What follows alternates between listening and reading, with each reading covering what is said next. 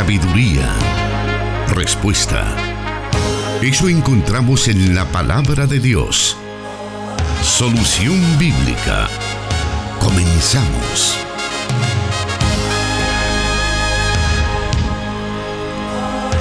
Y estamos preparándonos para finalizar este 2021. Sabemos que Dios ha estado con nosotros a cada instante, ha estado con nosotros en cada momento. Venimos de un tiempo muy difícil, del año 2020, donde tuvimos muchas dificultades. Este 2021 no ha sido nada fácil tampoco, pero seguimos creyendo que si ponemos nuestra confianza en Dios, vamos a salir adelante. Él nos hará siempre estar firmes ante nuestra fe y ante todas las adversidades que puedan venir. Nuestra fe es la que nos va a mantener siempre con la mirada puesta en Dios, siendo que Él nos ayuda. Así que damos gracias a Dios por esa oportunidad que nos da de estar acompañándole, estar también ya enlazados para poder presentarle solución bíblica y ya está con nosotros el pastor Jonathan Medrano. Bienvenido pastor hermano Miguel, Dios le bendiga. Un saludo también para todos los oyentes que ya están pendientes de esta transmisión que como usted bien lo menciona se origina desde la cabina del 98.1 FM en el occidente de nuestro país. Sabemos que estamos llegando ya casi al final de este año 2021 y durante todo este año hemos tenido un bonito recorrido de aprendizaje con nuestros hermanos a través de sus preguntas, a través de sus comentarios y eso es lo que hace importante a este programa porque es un medio en el que podemos estar en contacto con ellos. A veces hemos pensado que durante la lectura que ellos tienen de la Biblia, de alguna manera nosotros podemos acompañarles en sus inquietudes o en aquellas áreas de la vida que se necesita responder a partir de la ética cristiana. Por eso, gracias, estimados hermanos y hermanas, por permitirnos llegar y hacerle compañía ahí donde usted se encuentra. Sabemos que algunos están ya atravesando el duro tráfico de las calles principales de la ciudad capital San Salvador. Acá en Santa Ana también hay un tráfico bastante complicado, eh, especialmente en las arterias principales de la ciudad de Santa Ana. Así es que gracias por armarse de paciencia en compañía de Solución Bíblica. Y hablando de eso, sabemos que estos días son un poco difíciles en el sentido de el tránsito se pone muy muy complicado en todas las ciudades de nuestro país y donde nos estén escuchando y también el consumismo, pastor. Viene ya el y se está acercando cada vez más, algunos ya lo ven por ahí, ¿verdad? Llegar el afamado y esperado aguinaldo pero creo que es importante. Ya en un programa anterior usted hizo una reflexión, pero creo que tenemos que seguir diciéndole a nuestros hermanos que tengan cuidado, ¿verdad?, al respecto. Bueno, es importante que utilicemos de sabiduría, sabiendo que en el año 2022 tendremos que hacer algunas inversiones. Aquellos que son padres de familia tendrán que invertir en las matrículas, en las colegiaturas de sus hijos, en los uniformes otros tendrán que iniciar un proceso de educación superior en una universidad privada y eso supone que tenemos que ser bastante sabios en el uso de ese recurso extra que se recibe por ley en el caso de nuestro país em, en este mes de diciembre, específicamente entre el 10 y el 19 de diciembre, que es una fecha en lo que la ley estipula que las empresas deben de entregar esta, este aguinaldo conocido acá en El Salvador de esta forma.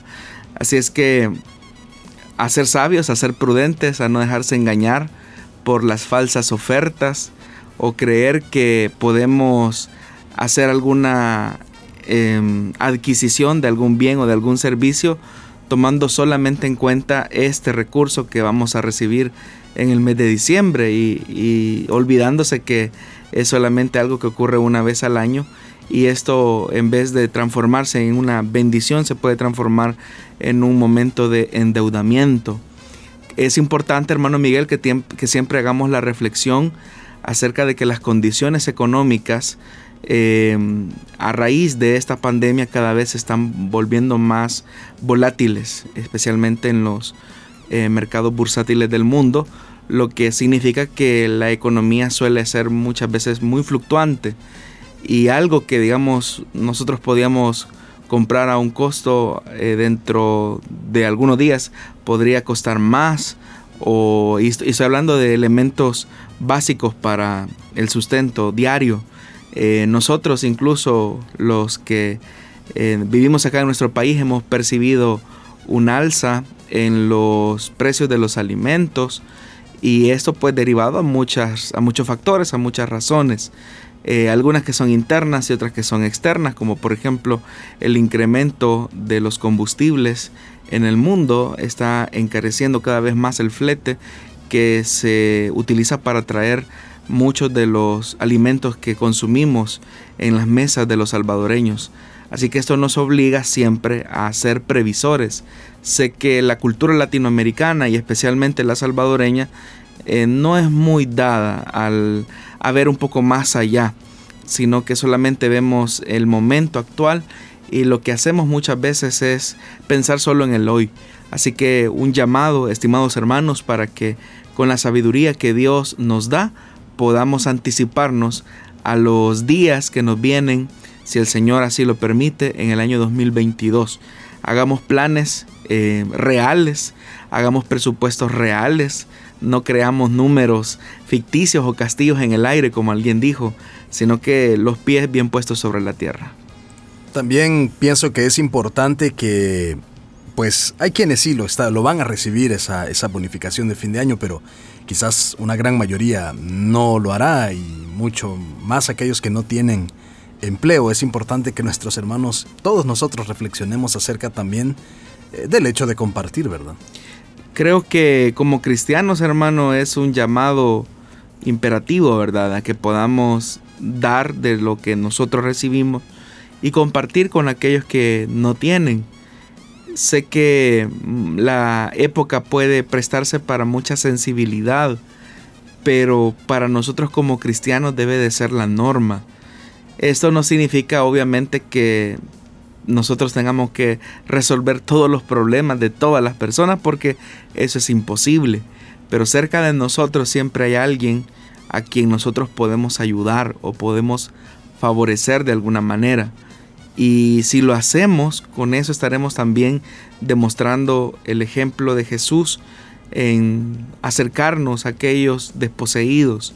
Esto eh, es algo que como iglesia tenemos que vivir muchas veces, hermano, porque cada vez como que aumentan las familias que están perdiendo sus empleos. Y a eso me refiero yo con el hecho de aquellos que todavía están empleados, que van a recibir una bendición en este mes de diciembre, que seamos sabios, porque también hay otra realidad que la podemos palpar a través de nuestros hermanos, empresas que se cierran, eh, empleos que se están congelando, las inversiones que también se están de alguna manera eh, eh, reteniendo, hay una especie de recesión, ¿verdad? Sabemos pues que los números que puedan arrojar ciertos organismos pueden de alguna manera favorecer la imagen de las autoridades, pero la realidad está ahí, la realidad camina entre las calles de aquellas personas que tienen una responsabilidad con sus familias en, honor a esta realidad es que debemos de ser sabios y también solidarios. Que Dios nos ilumine en una época como esta porque definitivamente es crucial para las familias salvadoreñas y para sus economías. Estamos tomándonos este tiempo para poder reflexionar un poco acerca de estos de estos temas de final de año para que todos podamos tomar este consejo. De hecho, de eso se trata este programa, que juntos podamos recibir el consejo y que seamos personas, cristianos más sabios cada día.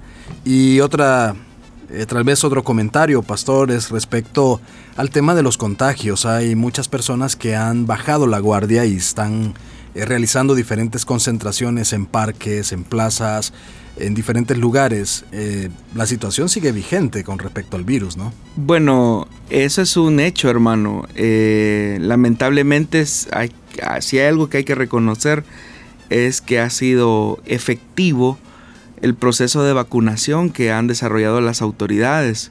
Sin embargo, parece ser que en la conciencia de muchos salvadoreños eh, pareciera ser que ellos creen que el virus, sea, la pandemia se ha finalizado ha acabado.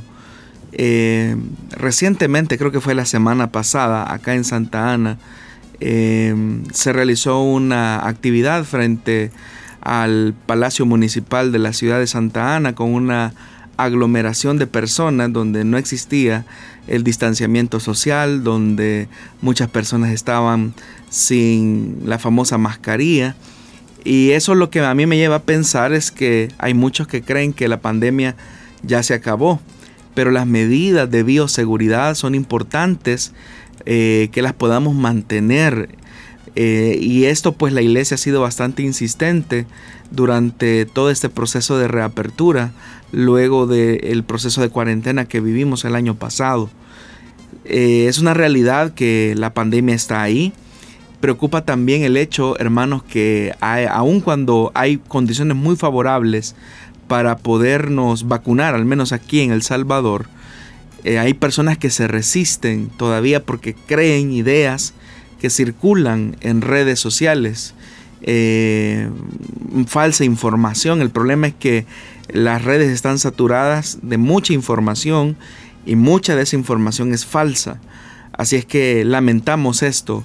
Eh, el día de ayer creo una de las principales cadenas de noticias informaba cómo esta variante del COVID eh, Omicron es, está afectando a niños menores de 5 años cuyos padres no habían sido vacunados o no habían recibido ninguna dosis o habían estado en contacto eh, con niños y ellos pues no habían tenido ninguna de las dosis necesarias en países obviamente como eh, Sudáfrica, países del continente africano, pero si usted recuerda, hermano Miguel, en el año 2019 cuando se escuchaba acerca de este virus, creíamos que era algo muy remoto, algo que quizás nunca llegaría a estas latitudes de nuestro planeta. Sin embargo, fue una cuestión de pocos días para que el virus literalmente se disipara alrededor del todo el globo. Entonces no podemos pensar que una realidad que está viviendo un continente al otro lado eh, del océano eh, no nos va a afectar en algún momento a nosotros. Nos puede afectar si no tomamos con precaución las medidas de bioseguridad que son em, anunciadas, ¿verdad?, a través de los medios de comunicación. Por eso es lamentable ver cómo de alguna manera podemos perder esa sensibilidad. El virus está ahí y solamente si es necesario salir o si es necesario hacer alguna diligencia, pues hagámoslo. Aún si tenemos planificado tener un momento de convivencia familiar, es importante que, sigamos tomando las medidas. Acá en la iglesia, por ejemplo, eh, nosotros tratamos la manera de, seguir todos los protocolos que nos han sido eh, enviados y eso con, con ganas de proteger a nuestros hermanos, a los amigos que nos visitan. Pero si el esfuerzo no es articulado por otras instituciones, eh, difícilmente vamos a lograr salir rápido de esta condición de pandemia. Así que el llamado también, hermanos, es a que podamos salir a vacunarnos, a recibir la segunda o tercera dosis que que la que corresponda y hacerlo, no solamente pensando en nuestro propio beneficio, sino pensando en el beneficio de quienes nos rodean. Muy bien, entonces de esa manera hemos dado inicio al programa Solución Bíblica en esta tarde. Tenemos por acá ya el listado de preguntas para hoy. Quédese con nosotros, haremos una pausa y pues vamos con la primera de las preguntas de este día.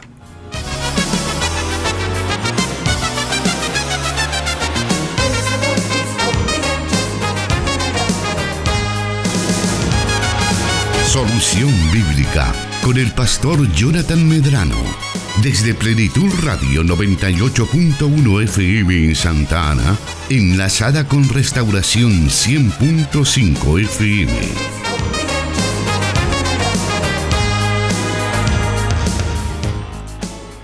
Vamos ahora a la primera pregunta de esta tarde y nos dice de la siguiente manera. Si un bebé muere antes de su nacimiento o a muy temprana edad, ¿se condena? ¿Cómo puede ser perdonado si todos nacemos en pecado hasta que nos arrepentimos? ¿Qué pasa con un bebé o feto que muere antes de desarrollar su mente lo suficiente como para arrepentirse? Nos dice él o la oyente, pastor. En otras ocasiones hemos respondido a una pregunta más o menos similar a esta. Y en esa ocasión nosotros reflexionábamos sobre el hecho de que la salvación es un don de Dios. Y siendo que es un don de Dios, es algo que se recibe por gracia y no es por mérito. Cuando el oyente dice que qué pasa con un bebé o un feto que muere antes de desarrollar su mente lo suficiente como para arrepentirse, lo que está diciendo es que la salvación viene a través de un proceso lógico de razonamiento por la cual la persona entra en claridad de que es pecador y que necesita de un salvador. Y pareciera ser que detrás de todo ese razonamiento lógico hay un esfuerzo humano por entender ese plan de salvación y la condición humana frente a Dios. Pero la Biblia no nos dice eso. La salvación completa, todo el plan de salvación, la acción salvífica de Dios frente a los pecadores es un proceso de gracia de Dios. No es porque entendamos la, la salvación que Dios nos ha entregado, sino que la salvación, como lo he mencionado, es un don inmerecido de, que viene de parte de Dios y que se recibe por gracia. Entonces, cuando hacemos este tipo de preguntas, nosotros estamos poniéndole restricciones o limitaciones a Dios. Eh, Dios no se limita por nada, por eso es Dios, porque es todopoderoso. ¿Qué sucede con la realidad entonces que todos los seres humanos que nacemos, nacemos en pecado? Es más, el salmista cuando describe esta verdad dice que en maldad fue concebido eso implica que desde que ni siquiera desde que nacemos, sino desde que estamos en el vientre de nuestras madres, nosotros estamos eh, lamentablemente en una condición de pecado y por lo tanto estamos destituidos de la gloria de Dios. Y siendo que el pecado es lo que nos separa de tener esa comunión real con Dios, pues más que nunca se necesita del proceso de salvación de Dios. ¿Qué ocurre, por ejemplo, si son padres cristianos los que los que pierden a su bebé? ¿Qué esperanza podemos encontrar en la escritura con respecto a esto? En 1 de Corintios capítulo 7 versículo 14 podríamos encontrar una luz de esperanza para tratar la manera de responder a esta pregunta. El apóstol Pablo, hablando acerca del el matrimonio, eh, y si una de las partes de este matrimonio está compuesta por, por, un, por un creyente, el apóstol Pablo dice en 1 Corintios capítulo 7 versículo 14, porque el esposo no creyente ha sido santificado por la unión con su esposa, y la esposa no creyente ha sido santificada por la unión con su esposo creyente. Dice el apóstol Pablo, si no fuera así, sus hijos serían impuros, mientras que de hecho son santos. Este pasaje nos podría dar una pequeña luz de esperanza para aquellos padres eh, creyentes o, un, o, un, o una parte de, los padres, es decir, un, creyente con un incrédulo, eh, podrían tener la esperanza en la escritura cuando habla acerca de la santificación de los hijos, no por la fe del creyente, que en este caso es el, el progenitor, sino por la misericordia de Dios que se puede extender eh, hacia ese bebé que, que se perdió. Como ya lo dije, para Dios no hay límites, para Dios no hay barreras. Dios no tiene ningún obstáculo, lo que significa que si la salvación es un don inmerecido, que lo recibimos por la gracia de Dios a través de Jesucristo, Dios puede otorgar esa fe a ese, a ese bebé.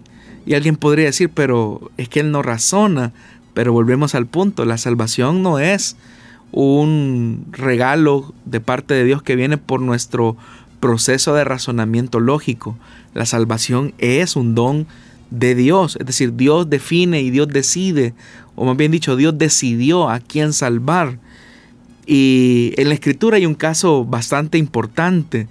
Juan el Bautista, por ejemplo, dice la escritura que era lleno del Espíritu Santo desde que estaba en el vientre de su madre. Es decir, Juan el Bautista ni siquiera había nacido, pero dice la Biblia que él ya estaba lleno del Espíritu Santo desde que estaba en el interior del vientre de su madre, lo que significa que la fe y la salvación, la llenura del Espíritu Santo vino por la gracia de Dios. Entonces, si Dios pudo desarrollar esto con Juan el Bautista, ¿qué nos hace pensar que Dios no puede hacerlo ahora? La única satisfacción y el único consuelo que podemos tener, especialmente aquellos padres que han perdido a uno de sus hijos, eh, es esta esperanza cristiana. Creer que el Señor ha tenido misericordia de ellos y entender que si Dios es un Dios amoroso y compasivo y que sabe que nuestra fe en Él nos conduce también a creer que ese bebé que ya no está con vida o ese niño que ya no está con vida eh, entre sus padres pudo haber alcanzado la gracia y la misericordia de Dios como solo Él la sabe describir.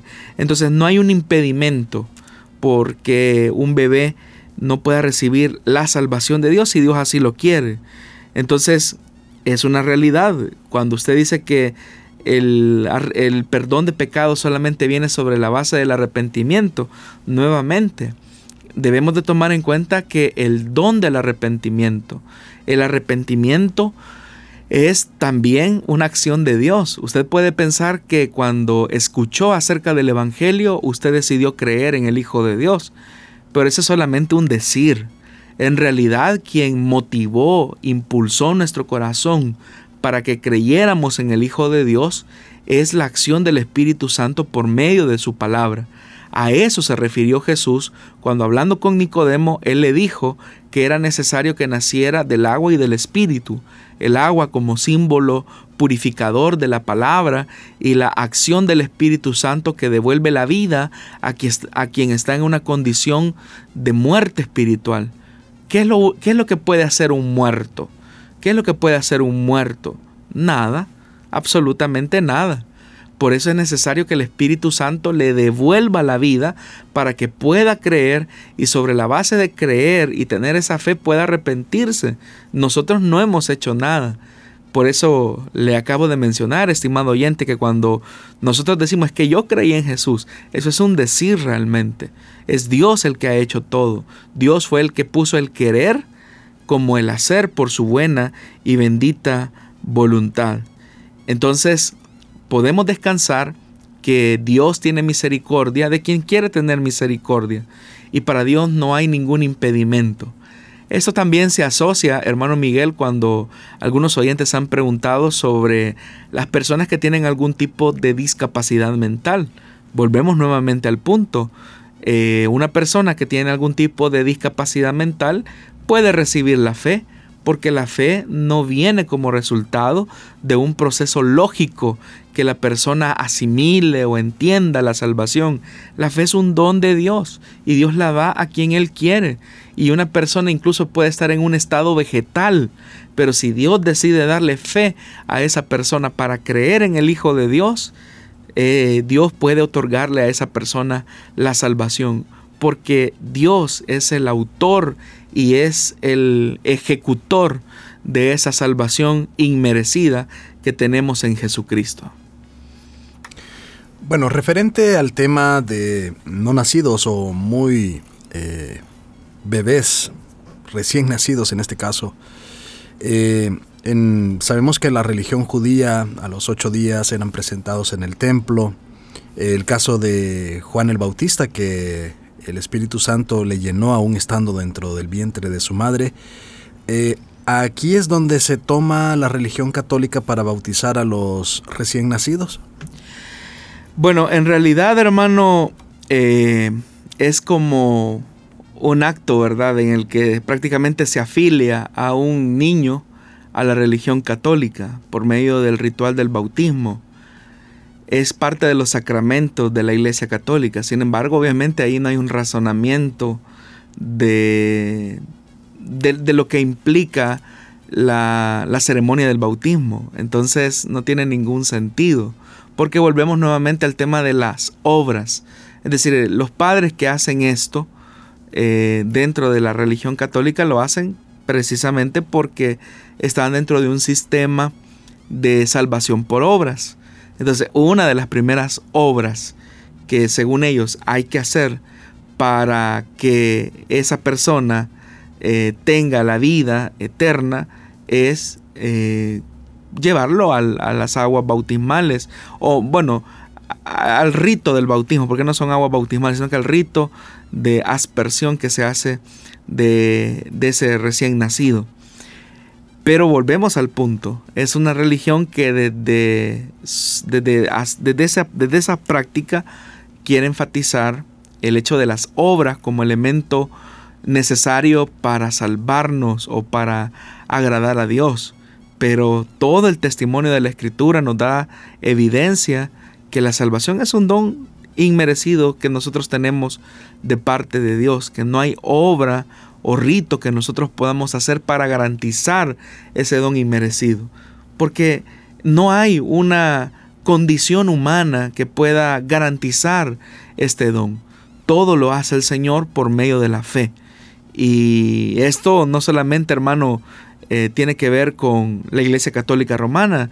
Hay muchas otras religiones o sectas que incluso pueden pensar o creer que es por medio de las obras que se puede garantizar la salvación. Pero la Biblia no nos dice eso. La salvación es tan alta y costosa que el Señor la pone por gracia frente a aquellos que en Él creen, por la acción del Espíritu Santo, obviamente. Pero sí es parte de los rituales, ¿verdad? De iniciación, si lo queremos ver de esa manera, dentro de la religión católica.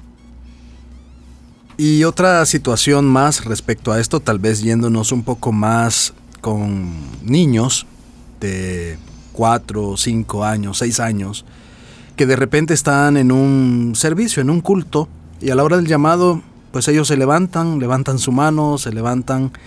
Eh, ¿Qué debe hacer la iglesia en este caso? Es muy buena pregunta, hermano Miguel. Debemos de orar por ellos, porque nosotros no somos jueces para discernir la motivación de ese niño. Eh, se sabe, por ejemplo, de grandes hombres de Dios que tuvieron su experiencia de fe a muy corta edad.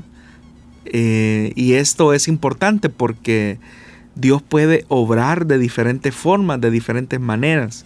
Así que si un niño en la iglesia, sin importar su edad, eh, puede ser un niño de 3, 4 años que llegue, él solamente quizás alcanza a entender que Jesús es su Salvador y sobre esa base Él quiere tener ese Salvador, pues debemos de orar por Él. Nosotros no somos quienes para juzgar la motivación o el espíritu que hay detrás de ese niño. Muchas veces la iglesia se toma atribuciones que no le competen y una de ellas es esa.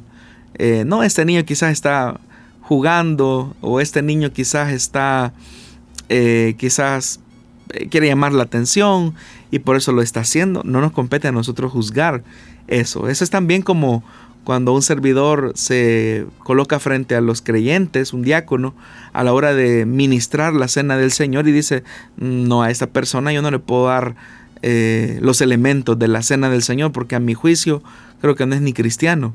El servidor debe ofrecerle a todo el que está en la congregación la responsabilidad de examinarse es de cada creyente, no de los servidores. Entonces nosotros como cristianos debemos de aprovechar y eso es importante porque entre más temprana sea la conversión de una persona, hay más garantía que su crecimiento espiritual y su vida esté dedicada al servicio completo a Dios. Es decir, que sus convicciones van a comenzar a cimentarse a muy temprana edad.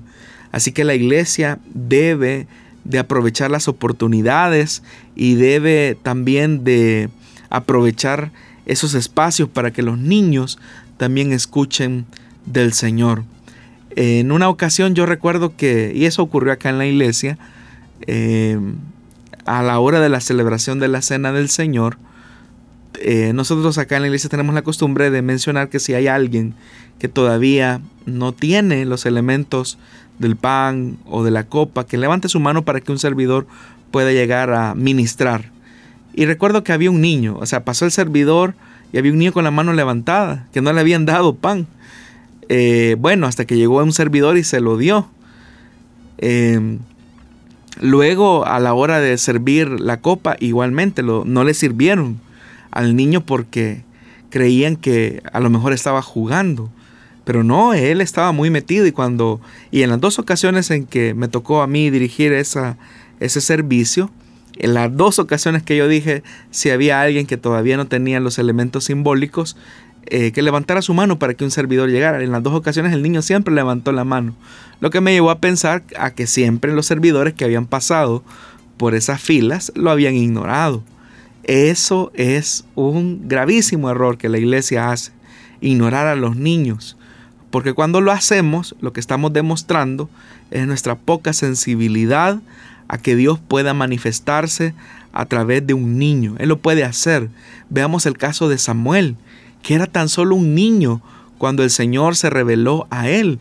La Biblia dice que después de que fue destetado, fue colocado al servicio de Elí. ¿Y qué podía hacer quizás un niño de tres o cuatro años en la tienda de reunión? era un niño, simplemente. Pero ese niño ya comenzaba a tener una cercanía con el Señor al punto que su llamamiento fue sobrenatural. Y todos conocemos acerca de la vida de quien fue sacerdote, juez y profeta de Israel, hablando de Samuel. Así que nosotros no estamos en una tribuna de jueces para determinar la espiritualidad de ninguna persona, sino que debemos de tener una actitud como la que Jesús siempre tuvo de poner a los más pequeños en el centro de las reuniones. Bueno, en el caso que usted menciona respecto a la Santa Cena, cualquiera pudiera verlo como una, voy a decirlo así, creo que es muy fuerte la palabra, pero podría verlo como un sacrilegio. Aunque entiendo que Samuel, cuando Dios lo llamaba, lo estaba llamando precisamente al, al lugar santísimo. Pero los diáconos tal vez pueden tener ese temor. Yo sé, ¿verdad? Pero no es una responsabilidad de ustedes, hermanos, servidores. Ustedes deben de servir. Eh, no piensen que van a tener algún tipo de, de culpa, ¿verdad? Eh, si, llegaran a ofrecer la cena del Señor a una persona que quizá ustedes consideran que no es digna. Eh, la, la responsabilidad es de quien toma esos símbolos, eh, que tienen una plena conciencia. Y si no veamos el caso de la iglesia de Corinto, que habían personas que realmente no discernían eh, los símbolos de la cena del Señor, no discernían el cuerpo y la sangre. Y por eso es que se daban desórdenes en la iglesia de Corinto. Pero, insisto en esto, eh, así como Jesús lo hizo, debemos de colocar siempre a los niños en el centro de nuestras reuniones, no menospreciarlos. Yo entiendo, hermano, y una de las cosas que, hablando con otros pastores, eh, siempre de la misión, una de las cosas que más nos está afectando en estos momentos es que no tengamos un momento de atención con nuestros niños. En el caso de nuestra misión, ¿verdad? Que trabaja con células, su ADN de trabajo y de evangelización y de discipulado son las células. Eh, sabemos que las células infantiles eh, son de las más más bendecidas, no solo en asistencia, sino que también hay una sensibilidad por parte de los niños al mensaje del Evangelio. Y hoy por estas condiciones de pandemia ha sido una tarea titánica y difícil para muchos líderes poder reunir a todos sus niños. Sin embargo, quiero felicitar a los líderes, a las lideresas infantiles que, sin importar la condición de pandemia en la que nos encontramos, siempre han estado pendientes de sus niños. Admiro la labor de algunos de los líderes y lideresas. Yo he sido testigo de ello, por lo menos acá en Santa Ana. Eh, he visto algunos hermanos que ellos no se están reuniendo en las células, pero el, líder y la lideresa se toma el tiempo de ir una vez a la semana, casa por casa de cada niño, a preguntarle cómo está, cómo le va con sus tareas, si le ha sucedido algo. Incluso los protocolos de atención que se están eh, armando para la atención eh, y la posible reapertura, en el caso de la iglesia de San Salvador, eh, hablaba con el pastor Eric en su momento, es precisamente que el niño pueda expresar cómo ha, cómo ha vivido esta pandemia. En el caso nuestro de, de la iglesia de Santa Ana, eh, estamos en ese proceso también. Pero eh, el punto y el meollo es que no perdamos la sensibilidad de atender a nuestros niños y a nuestras niñas, eh, de estar pendientes de ellos. Así que hermanos líderes, hermanas lideresas infantiles, esto no ha sido una vacación, no es una vacación la que han tenido, ha sido un momento para que ustedes estén más pendientes de sus niños, pero de otra manera. No perdamos esta generación, tratemos la manera de mantener conectada a esta generación eh, con la iglesia y sobre todo con el corazón de Jesús. en esta situación de pandemia y también de cuarentena que vivimos el año pasado, fue una situación bastante complicada para muchos niños. El incremento de abusos y de violaciones y de maltrato hacia ellos eh, es el reflejo de algunas de las estadísticas que se manejan por parte de las autoridades. Embarazos en menores, uno pues puede intuir de alguna manera que han sido en, muchos casos, por no decir que casi todos, de violencia sexual hacia muchas niñas. Esa es la realidad que la pandemia nos ha dejado. Por eso, repito hermanos, no esperemos, no seamos una iglesia eh, reactiva, sino que como muchos hermanos líderes y lideresas lo han hecho, han estado pendientes de sus niños, llamándolos, buscándolos, atendiéndolos, y eso es importante. Muy bien, qué bueno que hemos tenido esta oportunidad de reflexionar en todos estos temas respecto a los niños y niñas y que pues cada una de estas palabras quede en nuestro corazón y que nos impulse sobre todo a que podamos llevarla a la acción. Vamos a hacer una nueva pausa y seguiremos con más del programa Solución Bíblica. Quédese con nosotros. Escríbenos tus preguntas al número de WhatsApp de Plenitud Radio 503 7848 5605 y número de WhatsApp de Restauración 503 78 56 94 96.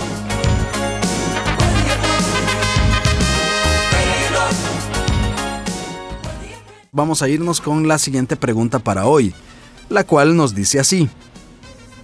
¿Qué dice la Biblia sobre la eutanasia en casos donde el paciente no está en estado vegetal, pero sí está sufriendo mucho y se sabe que su muerte es inevitable? Yo soy cristiano y vi morir a mi abuela bajo mucho dolor por fracturas y los estragos del Alzheimer. Confieso que por dignidad humana deseé que la eutanasia fuera una opción. ¿Qué dice la Biblia sobre esto? Bueno, para comenzar, hermano, es importante que hagamos una definición de la palabra eutanasia. Es una palabra griega compuesta por un prefijo y un nombre, eu que significa bueno y thanatos que significa muerte. Lo que significa o lo que explica esta palabra de una muerte buena o una muerte fácil para el ser humano. Y obviamente que eso depende del criterio eh, de cada ser humano. Es curioso que nosotros miremos que uno de los sucesos que más frenó el pensamiento a favor de la eutanasia y el suicidio asistido alrededor del mundo fue la expansión del cristianismo. También es interesante notar que la idea de la aprobación a favor de una ley de eutanasia contradice el juramento hipocrático que todo practicante de medicina debe de honrar cuando dice que jamás daré a nadie medicamento mortal por mucho que me soliciten, ni tomaré iniciativa alguna de este tipo, y tampoco administrar abortivo a una mujer alguna, por el contrario, vivir practicando el arte de forma santa y pura es parte de el juramento hipocrático. Entonces, ¿cómo podemos analizar el elemento de la eutanasia desde el punto de vista cristiano? En primer lugar, a lo largo de la historia, estimados hermanos, han habido diferentes posiciones. En Grecia, por ejemplo, que fue una de las civilizaciones que precursoras del pensamiento alrededor de lo que ahora conocemos como la eutanasia moderna, hubo puntos de vista encontrados. Eh, por ejemplo, los seguidores de Pitágoras se oponían radicalmente a este tipo de ideas, en tanto que los estoicos, por ejemplo, aprobaban en casos de enfermedades incurables la aceptación o la acción de la eutanasia. La Biblia, que es para nosotros el marco de referencia eh, para todo cristiano, muestra que es Dios y no el ser humano eh, el único dueño y creador de la vida. La vida es un regalo, es un don de Dios. El Señor considera esto como un concepto sagrado y totalmente fundamental para su persona, sobre la cual solo Él mismo determina la vida y la muerte. La vida de todo ser viviente está por completo en las manos del Todopoderoso. Matar o asesinar o incluso quitar la vida de forma involuntaria era penalizado en la ley divina de forma precisa en la Torá. Ahora, cuando se produce la separación del ser humano de su creador en Edén, una de las consecuencias que trajo el pecado a la humanidad fue el dolor y la muerte. Vivimos en un mundo que sangra continuamente y que vive en dolor debido a la desobediencia del hombre, porque todo sufrimiento en este mundo tiene como causa original el pecado. Incluso el sufrimiento que tiene la tierra actualmente es a raíz del pecado, como Pablo también lo explica en la carta a los romanos en el capítulo 8, versículo 20 y 21. El pecado entonces siempre tiene consecuencias para el ser humano y todo dolor, toda enfermedad, toda muerte, toda violencia que vemos en nuestro entorno es producto del sistema pecaminoso al que nosotros mismos nos esclavizamos al desobedecer a Dios. Si no estuviéramos separados de Dios y viviendo en rebeldía contra Él como humanidad, no estaríamos ni siquiera discutiendo eh, este tema. Entonces, al ver esta realidad, notamos que uno de los grandes problemas que podemos encontrar en el libro de Génesis con el pecado es el deseo del ser humano de querer ser como Dios, buscando cierta autonomía y poder que lo convierta de alguna manera en creador para dejar de ser criatura tanto la eutanasia o, como algunos lo llaman el suicidio asistido, como el aborto o las cirugías de cambio de sexo y otros asuntos similares en realidad solo son una pequeña muestra de cómo el ser humano se ha rebelado y se ha enemistado en contra de Dios pues no respeta al dador de la vida, sino que lo que hace en su rebelión abierta es desechar el orden natural y establecido por Dios, de tal forma que la humanidad quiere tener un dominio total sobre la creación. Y esta es una posición que en realidad no le corresponde, porque debido al pecado, hay una realidad en la que estamos inmersos y siendo que el pecado nos coloca frente al sufrimiento y al dolor, hay un camino real para poder enfrentar esta condición. Tanto las leyes a favor del aborto como las que están a favor de la eutanasia violentan de manera directa la naturaleza o los mandatos y la palabra de Dios, le restan valor a la vida. Ellos promueven y toman en sus manos la muerte del ser humano, mientras que nosotros como cristianos creemos que determinar tanto la vida como la muerte es una prerrogativa que solamente le corresponde a Dios. Estamos como creyentes totalmente en contra de toda práctica que involucre quitarle la vida a una persona, ya sea cuando está en el vientre de su madre o en medio del sufrimiento causado por una enfermedad.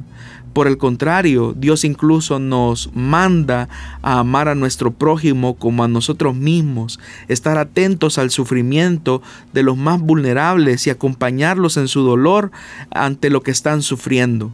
Es más fácil tratar la manera de solucionar, entre comillas, el problema del dolor y del sufrimiento humano frente a una enfermedad eh, incurable que asumir con responsabilidad el acompañamiento digno y humano para aquel que sufre.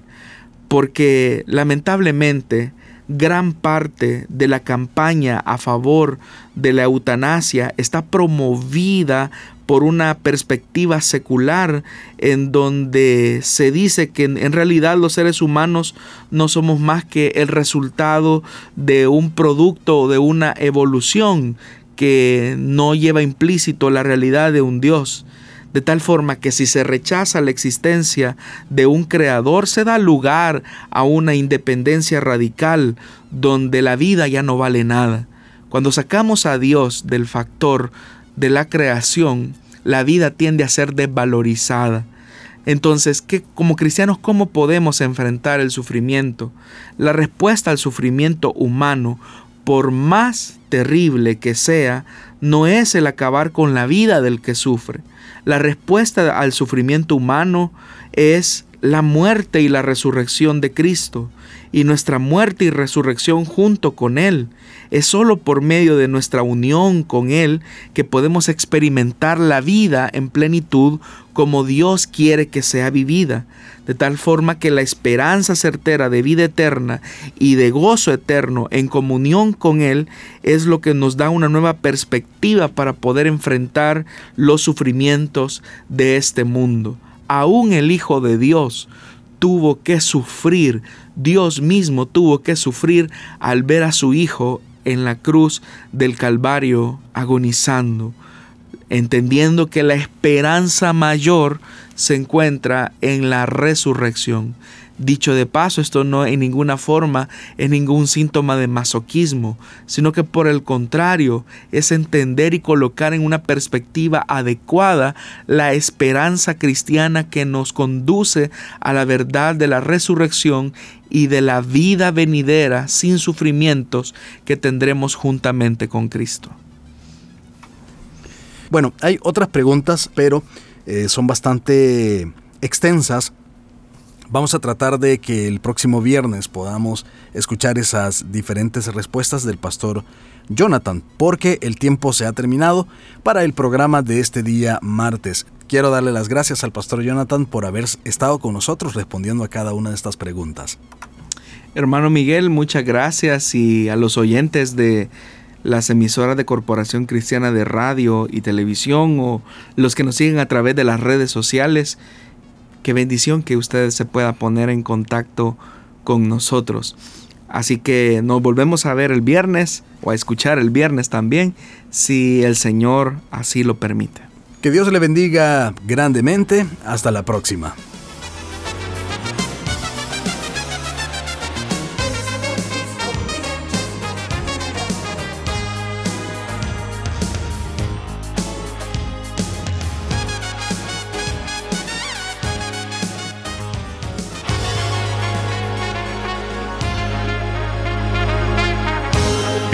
Encontramos respuesta en la palabra de Dios. Solución bíblica. Hasta el próximo programa.